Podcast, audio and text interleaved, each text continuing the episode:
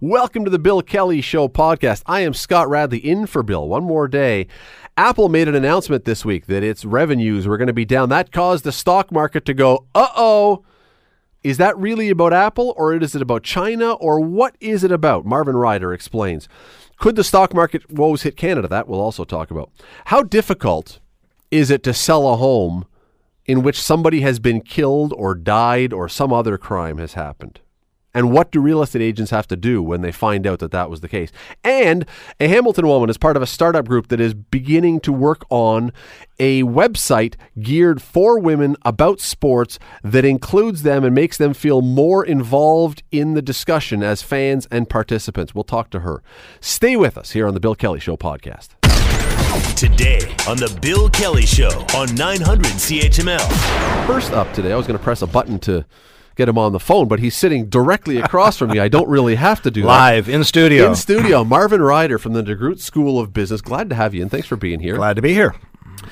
Uh, people who were watching the stock market yesterday, and if you have stocks, probably you were paying attention. You should have been paying attention. if you don't, you were probably paying attention. It has been the stock market has been volatile for the past while, but yesterday it was a 660 point plunge. Uh, that's in the states. The mm-hmm. TSX was down 135 points. Now everyone is waiting to see what happens today. Of course, though, this makes a lot of people jittery when they see numbers like this. These are not the kind of numbers, especially if you are in your retirement years or approaching those years and you need the market to be up a little bit. People get a little bit, um, a little bit clinchy, a right. little bit anxious. Should they be?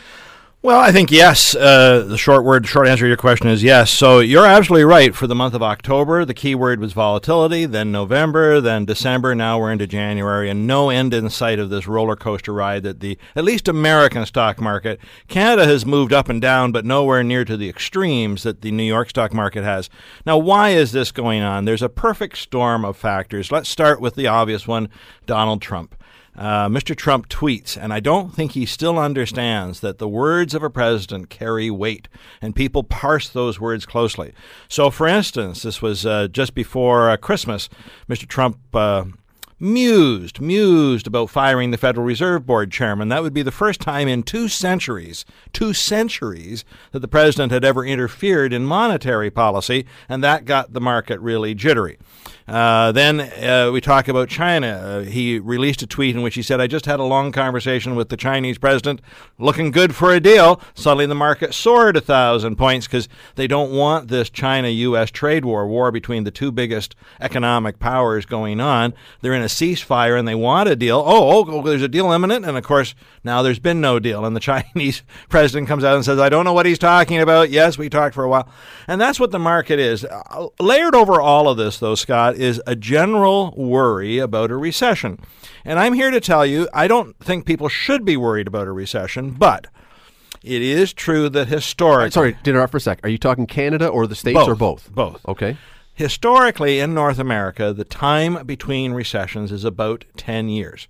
If you average it out over the last 50, 60 years, about every 10 years, and if you think back, our last recession was 2007 8. You add 10 years to that, you get 2018. Here we are. Wait a minute, this is 2019. So you've got a whole pool of, of people in the stock market just thinking, oh my gosh, you know, a recession might be imminent. There's no reason to think this, even though it's a historical average, like all averages, there's a plus or minus around it.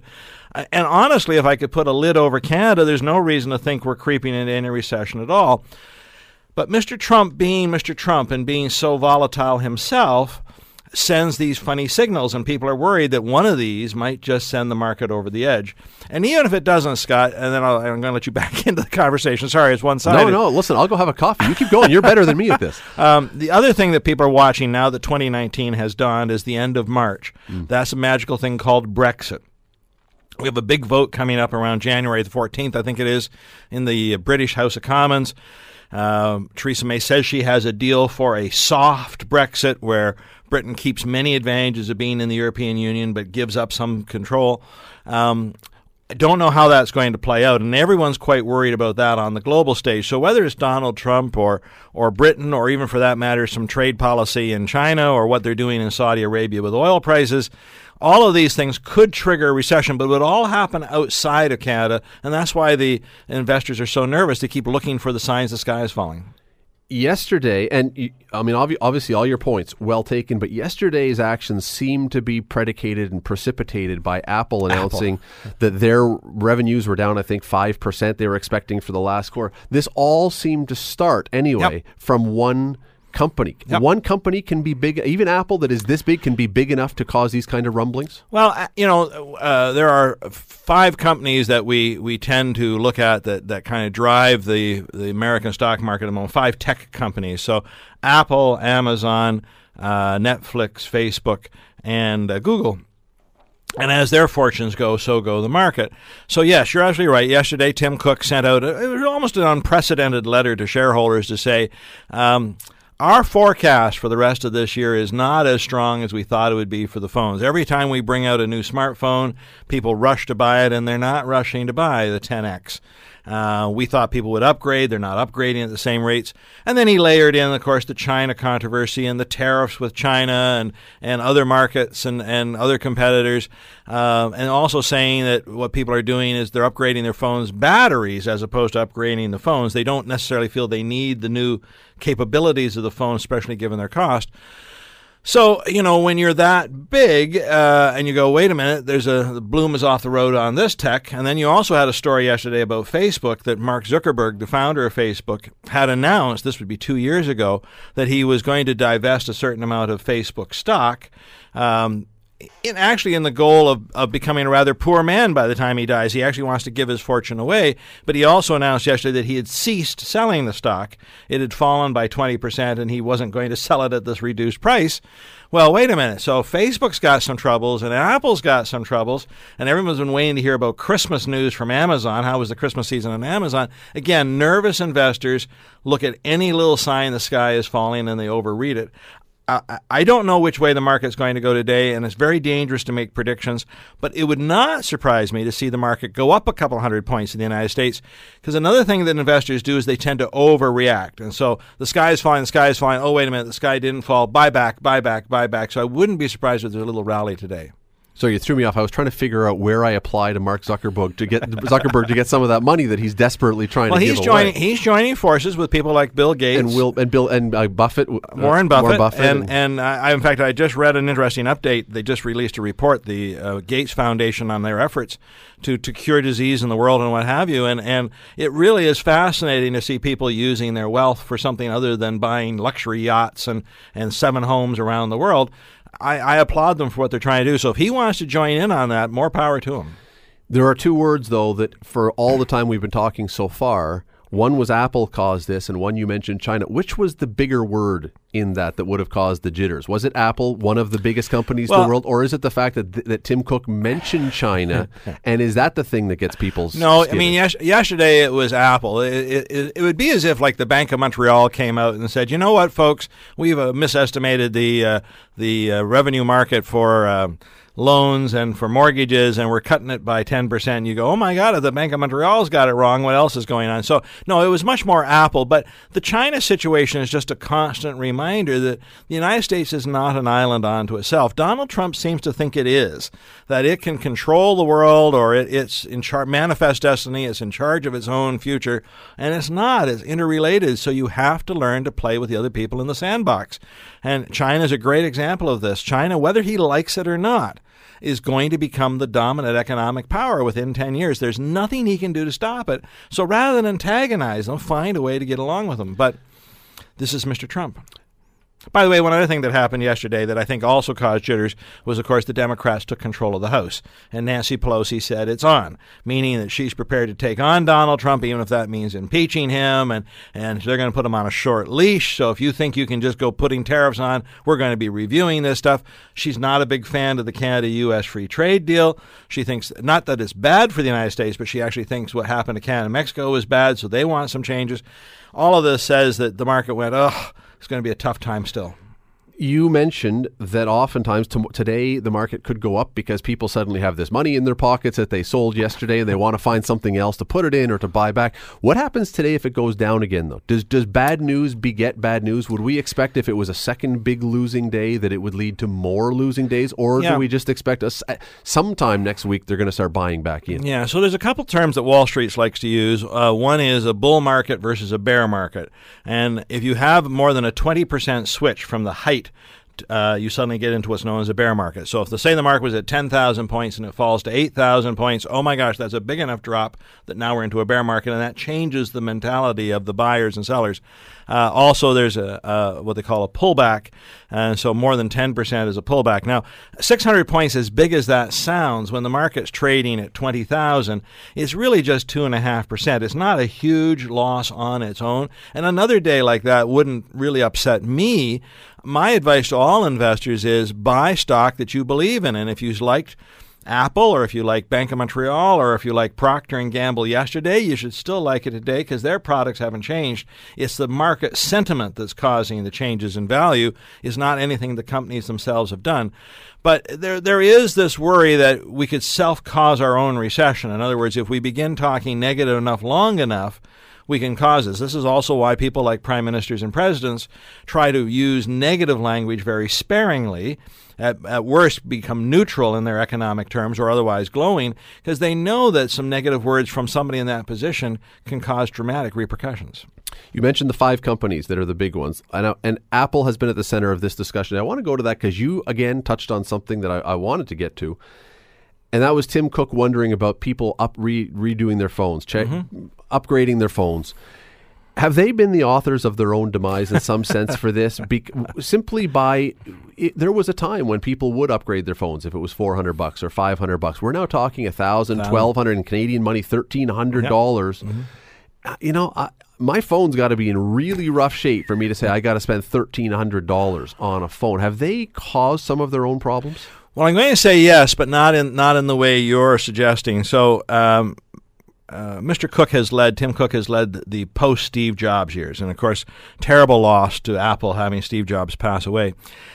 And if I look at, at Tim Cook's years, what I see is the Apple iPad 2 and 3 and 5 and the iPad Air 2 and Not the new. iPhone 10, but I don't see anything new. Mm. Uh, the only bit of new technology that came out under his watch was uh, uh, truly the watch. Sorry, I didn't mean to do that. The Apple Watch, which has basically been met with a big yawn because it has to be tethered to the iPhone.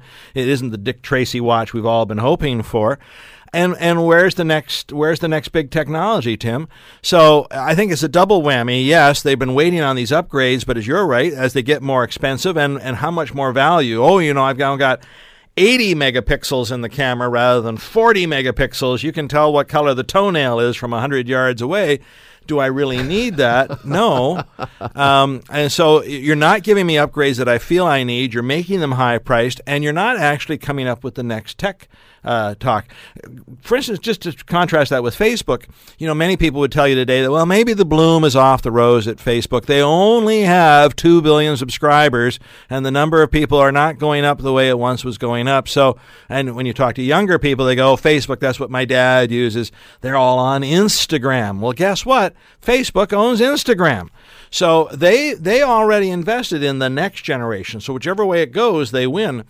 I'm just not sure where Apple's going. And I think this has been a question of the Tim Cook years. He's been a good steward, but he hasn't brought the next gen stuff that's really going to keep Apple in the forefront 10, 15 years from now. We do have Adam Oldfield coming up at 11:30, but your choice. If you I don't know if you ever thought of this. You mentioned the new tech. What was the new tech you wish they would invent? You ever thought about it? What you wish would no, come out? No, you see, and there's my problem, uh, Scott. I have to be quite candid with you. I never wanted a phone that took pictures. You know, a phone was something I spoke to grandma on. a camera was something I took pictures with. Uh, I swear to God, this was invented by by husbands who were sent shopping by their wives. And honey, I don't know which detergent to buy. It is convenient for that. So I'll just take a picture of the shelf. You tell me which one you want. Oh, okay, there we go. I never wanted that combination.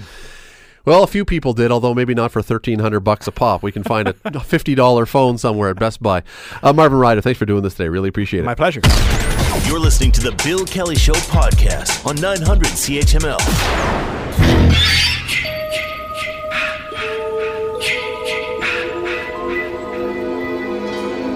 Now, I'm not a big fan of horror movies. That one was, I think, Jason. That was Friday the 13th, I believe. I know that one. kill, kill, kill. That one, you know that one, right? Uh, if you watch them, I think I watched one, maybe two of the Friday the 13th movies years and years and years ago, and could never understand why, when a psychopathic killer is running through a campground and goes into a shed, the first inclination is, hey, let's go into the shed and see if he's still in there. That never made a lot of sense to me. Anyway. So I'm not a big fan of horror movies, but I know the genre well enough to know that a fair number of plots of horror movies include people living in homes where someone has died and they are now inhabited by ghosts. And you know what ghosts are always the angriest? That's right, the ones who were killed in that house years ago by somebody else. If you need some refreshing on this, go watch the Amityville Horror, that well, 1978, 79, something like that, 1980. Uh, that'll that'll explain things pretty clearly to you about angry ghosts in a home where the person was killed. The point is, for many people, the idea, whether you are a real believer in angry ghosts or not, the idea of living in a place where someone died is a little creepy, maybe even more than a little creepy. But here's the question for you What if you're shopping? What if you're in the market for a home? You're looking around, you know what the, mar- the housing market is. It costs a fortune.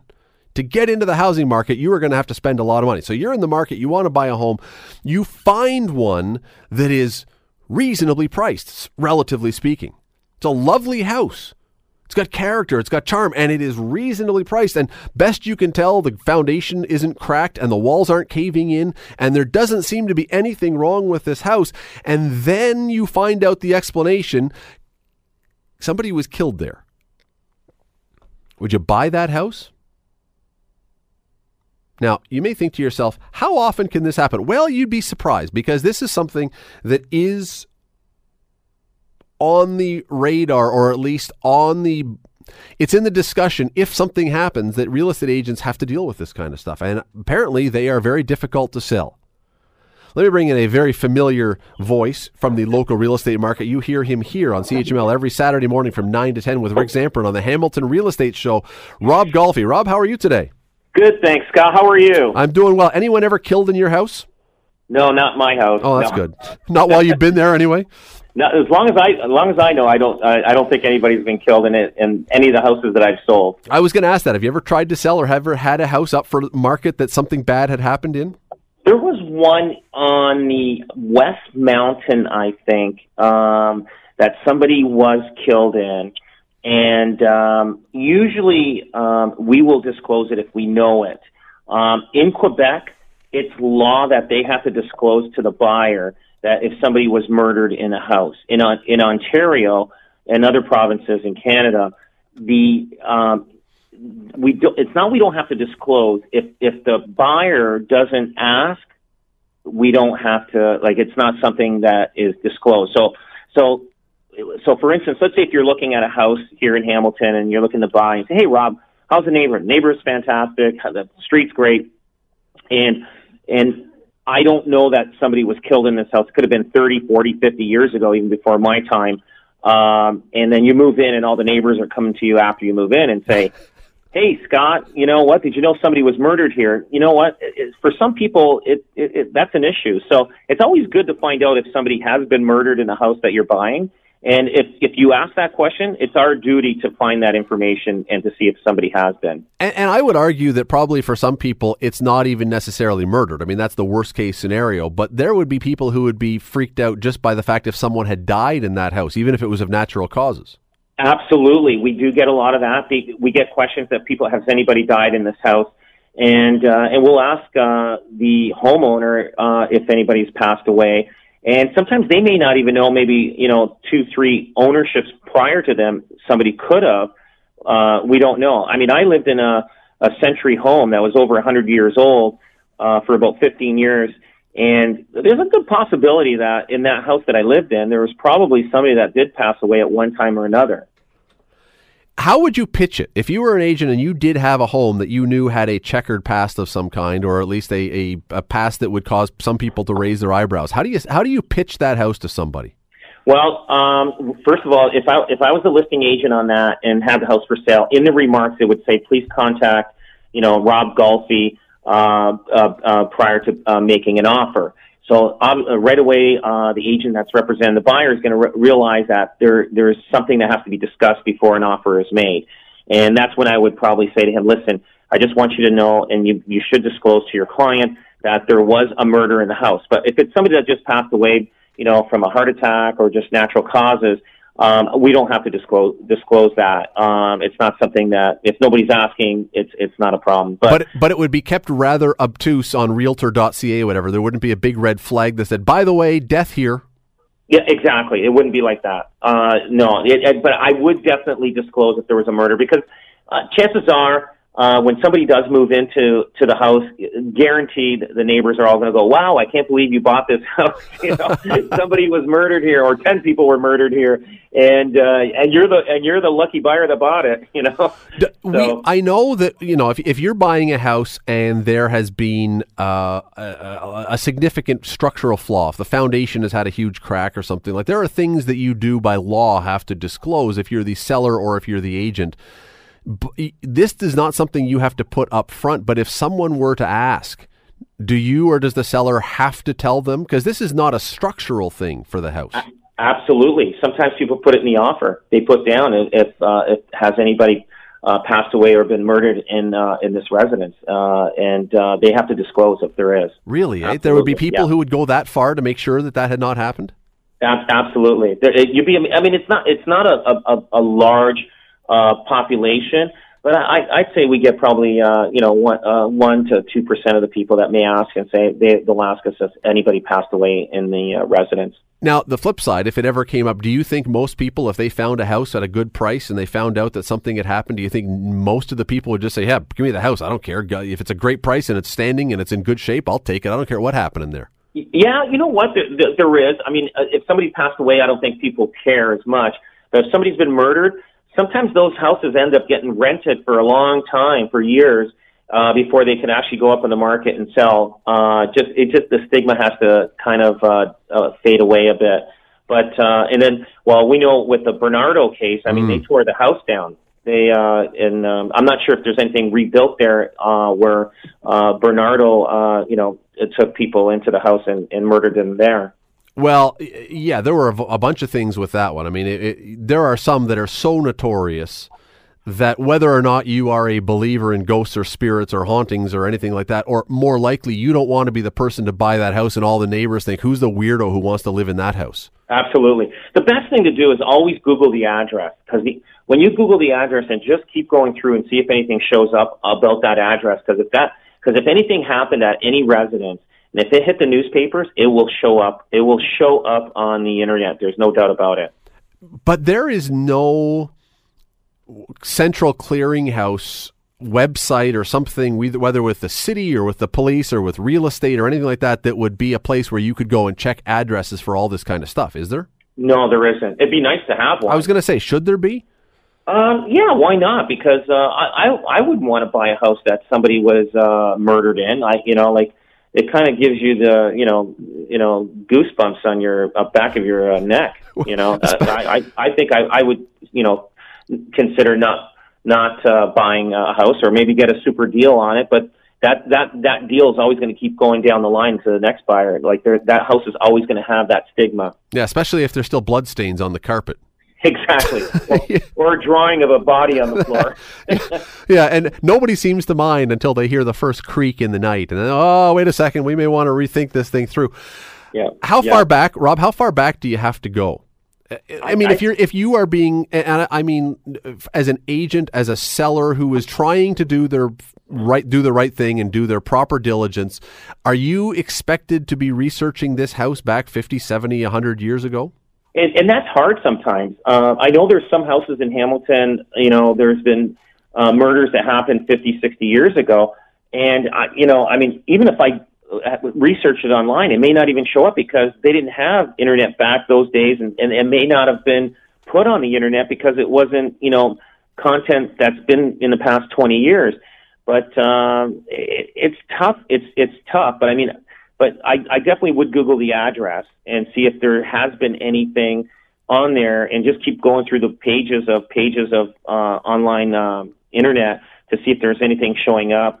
Um, it, it, it, it is a tough situation, but I think uh, most people, I mean, even if it's 30 years back, people know. Like, I mean, na- you know, people live in neighborhoods for a long time, and and uh, and you know, and there, I, I'm pretty sure there's one on the West Mountain that they're having. Uh, there's always issues with it when there's a sale on that one. There's always a good deal there. What about other crimes? Murder, of course, is the the worst case scenario. But what if there were other things that happen in those homes? Do you have to disclose?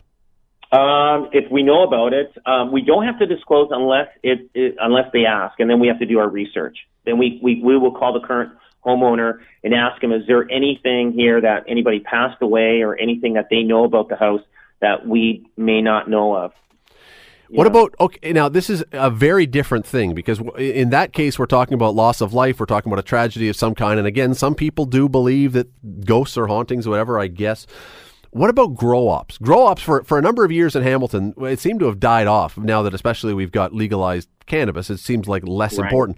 But for a while there, we were having busts of grow ops. Seems every week in this city, and those kind of things just destroy the inside of a house. Do you Oh, have to disclose grow op? Absolutely. If we know of it, um, I uh, we we definitely uh, we the homeowner the new buyer should know about that because unless it's been uh, uh, rectified, um, there could be uh, major issues later years down the road with mold issues and all that kind of stuff. So, and sometimes in, uh, mortgage companies and, and insurance companies will not insure houses that have that uh, that that was a grow op. So people should be very careful uh, when they're buying a house that was a, a prior grow op. But how do you know? Because you're only, it sounds like you're only relying on the honesty of the previous owner that they would know. And what if they don't know? What if what if it was a grow op five years ago and there's been two Yeah. owners since then? They they may or may not know. They could know and they're just trying to hide it. You're right. So, again, you, you have to Google the address and see if there's see if the police have uh, been uh, there or uh, if there has been a bus there or, or if, the, if the house was investigated. See if there's anything that can be found. Um, you you definitely have to do your research on that, and it, and it, and it's wise. I remember about uh, seven years ago, five to seven years ago, I uh, I was showing a house in Stoney Creek, and uh, I walked in and I noticed the the hydro panel. It looked like it was tampered with, and then I noticed the it it just it, I could tell it was a grow op, and the the buyers I was showing it loved the house. And I said to them, guys, I'm, I'm telling you that this house was a grow op, and uh, it's you know just you know some of the little things that I found and uh, they went to the police and they and it and sure enough it, it was a grow op they they were uh, busted for uh and uh the people there were arrested and uh so I advise my clients not to even look at that house because uh even though it might be a good deal but down the road it could be uh some serious issues uh with mold I was going to ask that. Can you? And I don't know if you know the answer for sure, but can you go to the police and request that kind of search? Yeah, sometimes if you call them, they can, you know, sometimes they'll help you out depending how busy they are. But yeah, absolutely. Uh, they, uh, they- they're pretty good about it. They'll tell you, yeah, we had some investigations of, you know, marijuana grow, uh, there, but they won't tell you how much, you know, they could have had three plants or they could have had uh, 200 plants. So it just, uh, you know, it's, it's hard, you know, they, they're limited on, uh, what information they can give you. Uh, you mentioned the Bernardo House. We just have a minute or so left here. You mentioned the Bernardo House down in Port Dalhousie that everybody remembers seeing. Anyone who was around during the Bernardo thing, and again, that was knocked down. Uh, there wasn't anybody killed at O.J. Simpson's house, but I know down in California in Brentwood, his house was eventually knocked down. It was notorious enough, I guess. Even Yeah. for even for the best real estate agent, there are homes that you just can't resuscitate because of the notoriety. Oh, absolutely. It, it, it, you know what? You- You're limited on buyers. You're very, very limited on who is willing to live in a house like that. And then again, when they're selling down the road, it's the same thing. And to them, when people are buying, it, they may not have any problems with it, but the majority of the population do. I mean, I know if, uh, if there was a house that people were murdered in, I, I think I would have a little bit of, of an issue. And I'm, I'm pretty sure, you know, the general population would. So you got to find that one person that doesn't care. But, but when that person wants to sell his house and he's got all his neighbors selling for 800,000 and his, and his is only worth 650 or 600, he's going to, he's going to be upset about that. But, but he should have known that before he bought the house. I had uh, several years ago, I don't know how long ago, I think it was a couple of years ago, there was that Amityville Horror House, I think it was in New Jersey or Connecticut or wherever it was, was up for sale, and I had the real estate agent on, and I'll tell you, he was saying the same thing. You know, I, this one was in a movie, so it actually there were people who were interested in it because of its notoriety, and other people who said, "Yeah, you know what? The whole movie was based on the fact that this house was haunted." I don't think so. It, it is a it is an interesting little quirk and little corner of the real estate business that hopefully you don't ever have to deal with, Rob. I mean, No, to be honest, but I, you know what? Sometimes it's not worth taking on because it's just too much of too much of a hassle, too many headaches. Um, but I mean, like I said, there's uh, always a buyer for every home. There's and they're out there. and you can make up for lost money by just hosting unbelievably great haunted houses on Halloween. Oh, absolutely. They're perfect. absolutely.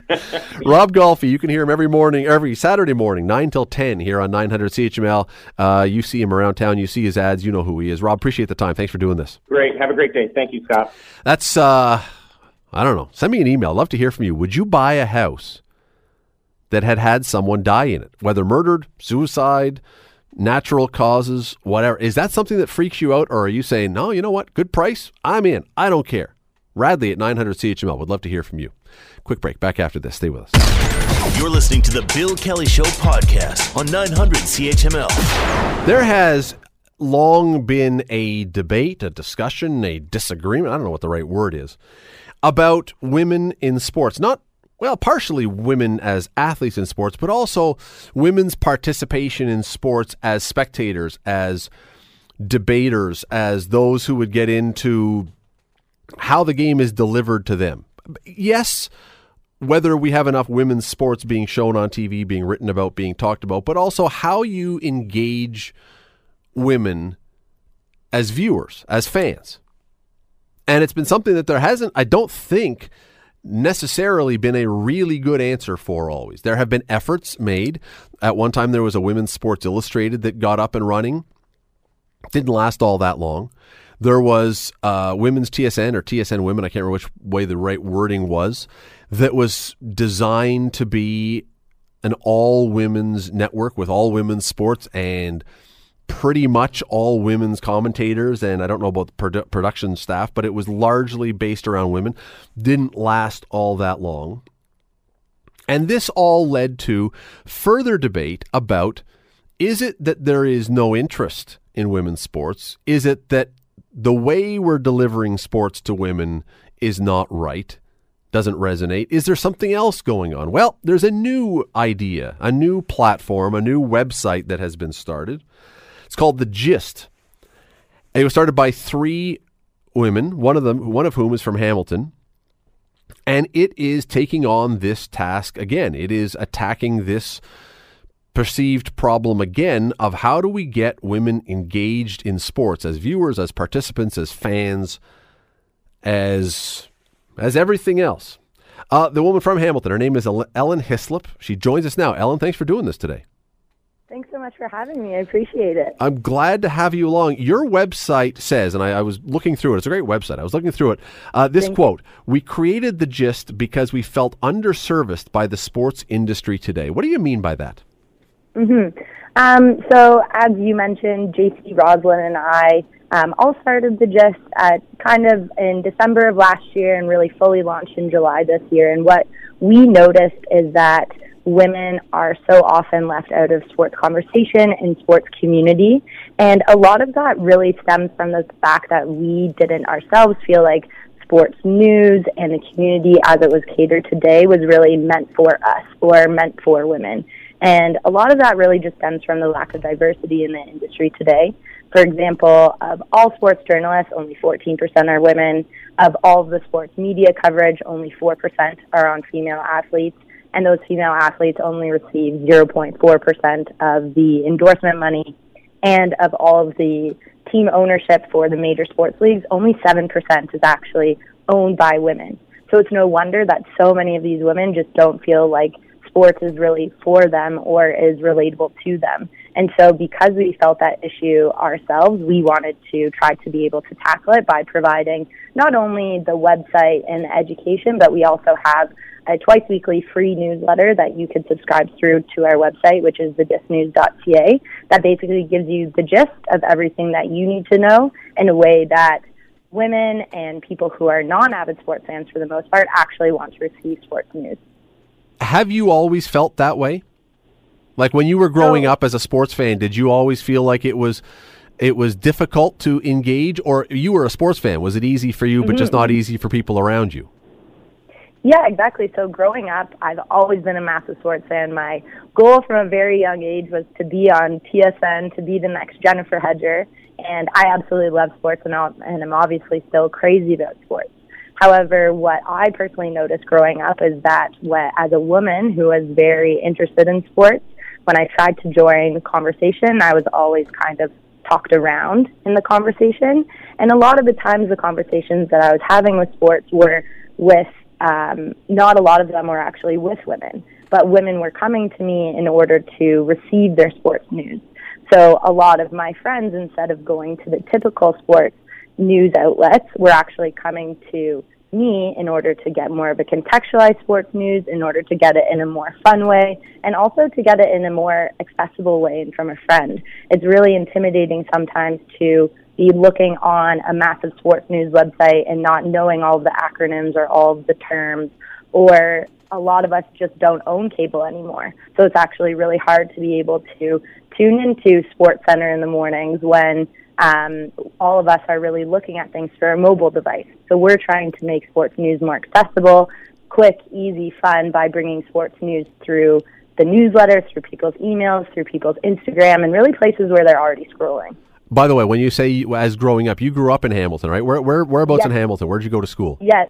So I grew up in Flamborough. So I went to school at Waterdown High. Okay. Um, and growing up, I played a bunch of sports. So I played soccer for the Ancaster Titans growing up. I skated at the Dave Andreychuk Arena, played basketball for the Dundas Dynamo. So have really grown up my entire life in Hamilton, and my dad is from Hamilton. So I'm very proud to be a Hamiltonian. When you would say then that you would be having discussions and you were talked around, what does that mean? What did that mean for you? What did that look like?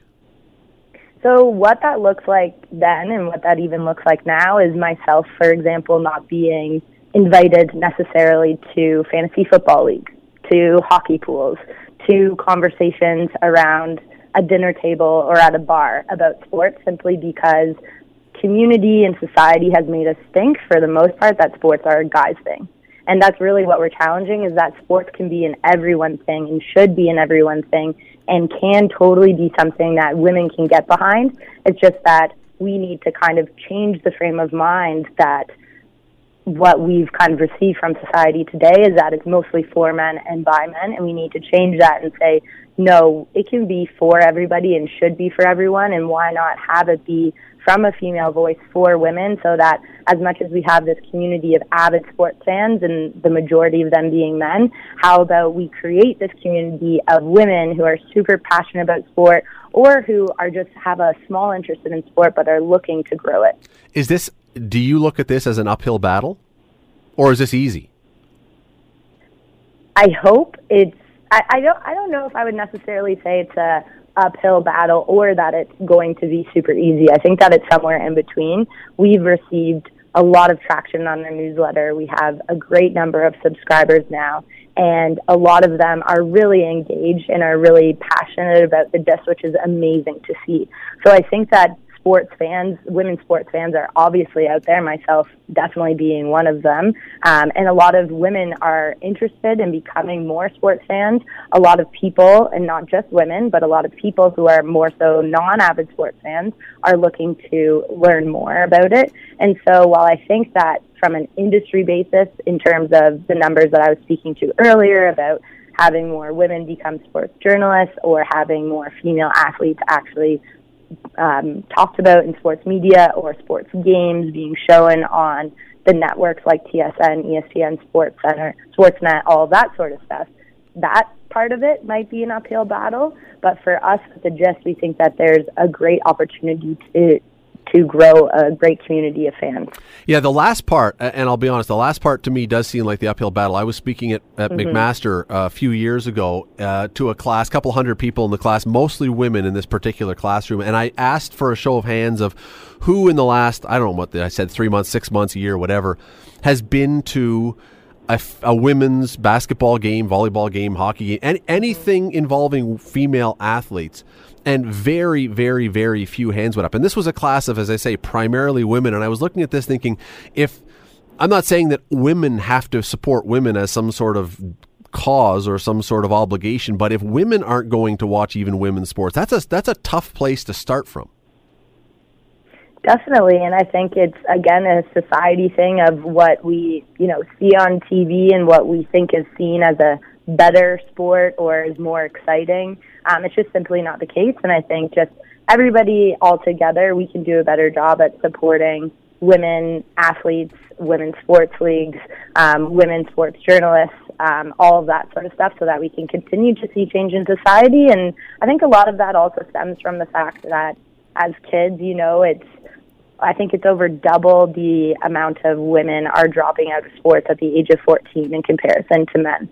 So what's happening there at that age that women aren't feeling like sports are for them or that they want to stay in tune with competitive sports and all of that sort of stuff. So a lot of this is kind of systemic issues and hopefully the GIST can start to tackle some of this sort of stuff by at least providing an outlet that people can feel like they can go to and that women can feel like they can go to for a safe space to talk about sport where they don't feel inadequate, but they actually feel really empowered by sport news, sports content, and sports experiences.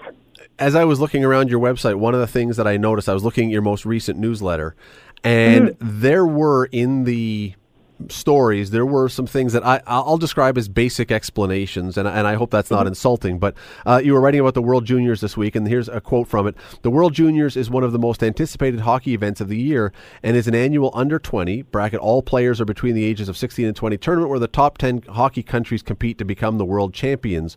Uh, writing about the NFL playoffs, a total of 12 teams make it to the playoffs. Four of these teams get a bye, meaning they get to skip over the first round of the playoffs because they place first or second in their conference it sounds like when you're talking about a safe space, uh, part of that is education that you're assuming, and probably correctly, that to draw some people in who are not necessarily sports fans, you have to take it right back to the to the foundation and make sure that people understand what it is they're talking about. Definitely. So part of the gist that makes us different from regular sports news is that we do like to contextualize everything. So we like to set up everything. We like to provide the so what of why it's important. Because again, when you don't understand or if you don't know all of the process and the acronyms and let's say how the NFL playoffs are set up or let's say how the World Juniors are set up. The more you know and the more you're educated about the topic, the more you're going to be interested in a topic and more excited about it. So we're also trying to provide that foundation to those non-avid sports fans. And that's not just with women's sports. That's no. That's for all sports. Exactly. So before you came on, when I was leading into this, one of the things I said I was going to ask you because I really I find this really interesting is you're bringing you're clearly the the goal of this among other goals is to bring a female mm-hmm. perspective to what we're talking about. How do you think women perceive or see or absorb or use sports differently? And I'm talking about as a viewer, not as a participant. How do they see it or use it differently from men from your experience? Right. So from our experience and also from some data collected in the past, actually by ESPN, they did a survey in 2011. Um, a lot of women are actually more interested in the storytelling side of sports. So more so the human interest side, um, more so looking at the maybe crazy plays and crazy highlights, but also looking at the player behind who's doing it um, more so having a favorite player that turns into a favorite team, or if it is a favorite team, what's the story about that franchise?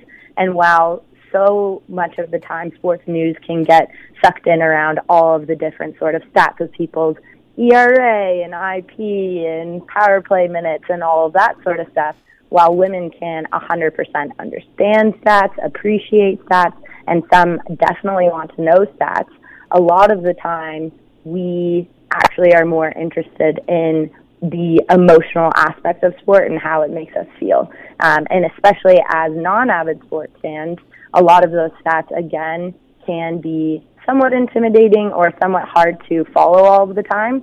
So sometimes when we're speaking to stats, we'll say, okay, this is the record that was broken and this is why this is a big deal. So it's again providing that contextualization. So the next time that they read something with the stats involved, then they're more appreciative um, of them or they're looking for them more and seeking them out more. Um, and it's also just we're trying to talk about sports the way that we would speak to our friends. And so it's a lot more conversational, it's a lot more irreverent, it's funny, we're not afraid to state our opinion. Um, and so that's also what we're going for and trying to make it a little bit more fun. Uh, believe me, it's not just women who struggle. When I look at baseball stats, sometimes I, am still trying to figure out what the heck half of these things are that they're talking about. that's that's oh, a yeah, that's a universal one, I think. But I get your point. You mentioned a couple women who are on, and there's more than a couple. I mean, especially in Canada, we've done a pretty good job, I think, of having female sportscasters in this country, especially on the highlight shows and stuff. But when you see them on TSN, on Sportsnet, on wherever, are they this is a weird question to ask, and I'm trying to think of the right way to say it so as not to be too mm-hmm. insulting. Are they working as a female face on a male sensibility, or do they really have a different way of bringing sports to people? In other words, when they get on, is there an expectation that they are supposed to be like everyone else, all the guys, and so they change, or are they directly told, do you think, be like that, so that it may be a woman's face you're seeing, but she's not really doing anything different from all the other people? Mm-hmm. That's a that's a really good question, and I definitely don't want to speculate because I'm not sure 100% what these women are told. What I can say is that I'm so thankful for all the women that are sportscasters and broadcasters that are out there because I think without having them on TV, a lot of little girls and women who are watching Sports Center actually wouldn't have a role model to be spoken to. And I've had the opportunity to speak with a couple over the phone in terms of mentorship, and these women are so impressive. They really know their stuff with everything about sports, and they're so talented at broadcasting and sportscasting. And while they might still be speaking to a majority of a male audience, um, and that might change the way that they might be told to be a broadcaster. Again, I'm not 100% sure on that. Um, I am very thankful that the um, that they are there. So again, your website is called The Gist. Where does it go from here? Because it's sort of following in the model, I suppose, loosely of The Athletic, which is a startup mm-hmm. online thing. But where do you go from here? How do you make this work long term? Yeah, so our goal is to be the go-to source for sports for women. And so right now we're really focusing on Ontario and providing content, especially for Toronto right now. But as you just kind of said, by looking at the athletic and their model is really expanding sports by city. And because we all know that sports are super localized. So what we care about in the GTA and in Hamilton is going to be totally different than what somebody is caring about in LA. So our goal is to actually be able to expand across cities, first focusing on North America. So we're looking to expand to a couple of cities this year in Canada and a couple of cities as well in the US.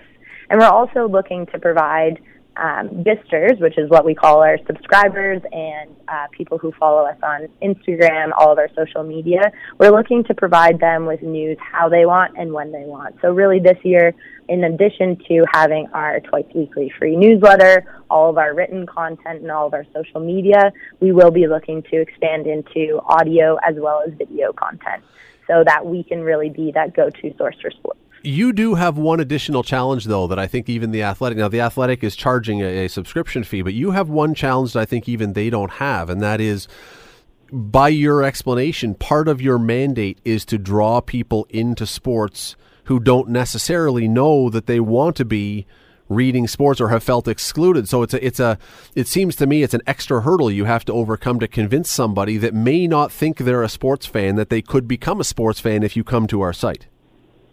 Yes, you, you nailed it on the head. It's definitely a little bit harder from that perspective, and it's something that we are trying to continually work on our messaging with respect to marketing and to speaking with non-avid sports fans and how we actually reach them. Um, and again, in terms of that education point. Um, and what's amazing is that our community of gisters is growing, it's large, but they're also super engaged. So we ask them for feedback all of the time. And with a lot of that feedback, a lot of our messaging has come out of it in terms of how we can better communicate to them with respect to the content in our newsletter, but also with respect to content and marketing and getting the word out there, which has been enormously helpful. So it's definitely a challenge, but it's something that with the help of our community, we're hoping to be able to conquer as soon as we can. Her name is Ellen Hyslop. She is one of the founders of The Gist, G I S T. The website, by the way, uh, shout it out there just so people can look it up. Yes, so it's www.thegistnews.ca, and you can subscribe to our free twice weekly newsletter from there. Ellen, thanks for doing this. Appreciate it. Thanks so much. Have a good one.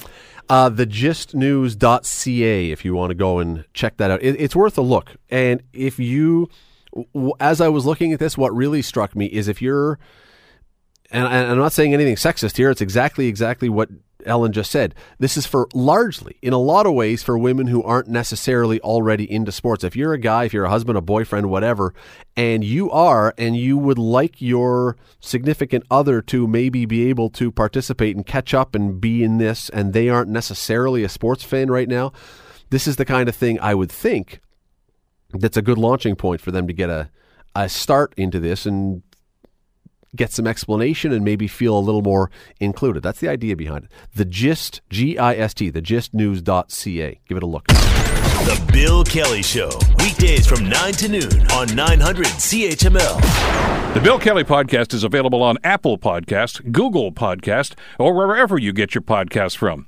You can also listen to The Bill Kelly Show weekdays from 9 till noon on 900 CHML. I'm Bill Kelly. Thanks again for listening. And don't forget to subscribe to the podcast. It's free, so you never miss an episode. And make sure that you rate and review.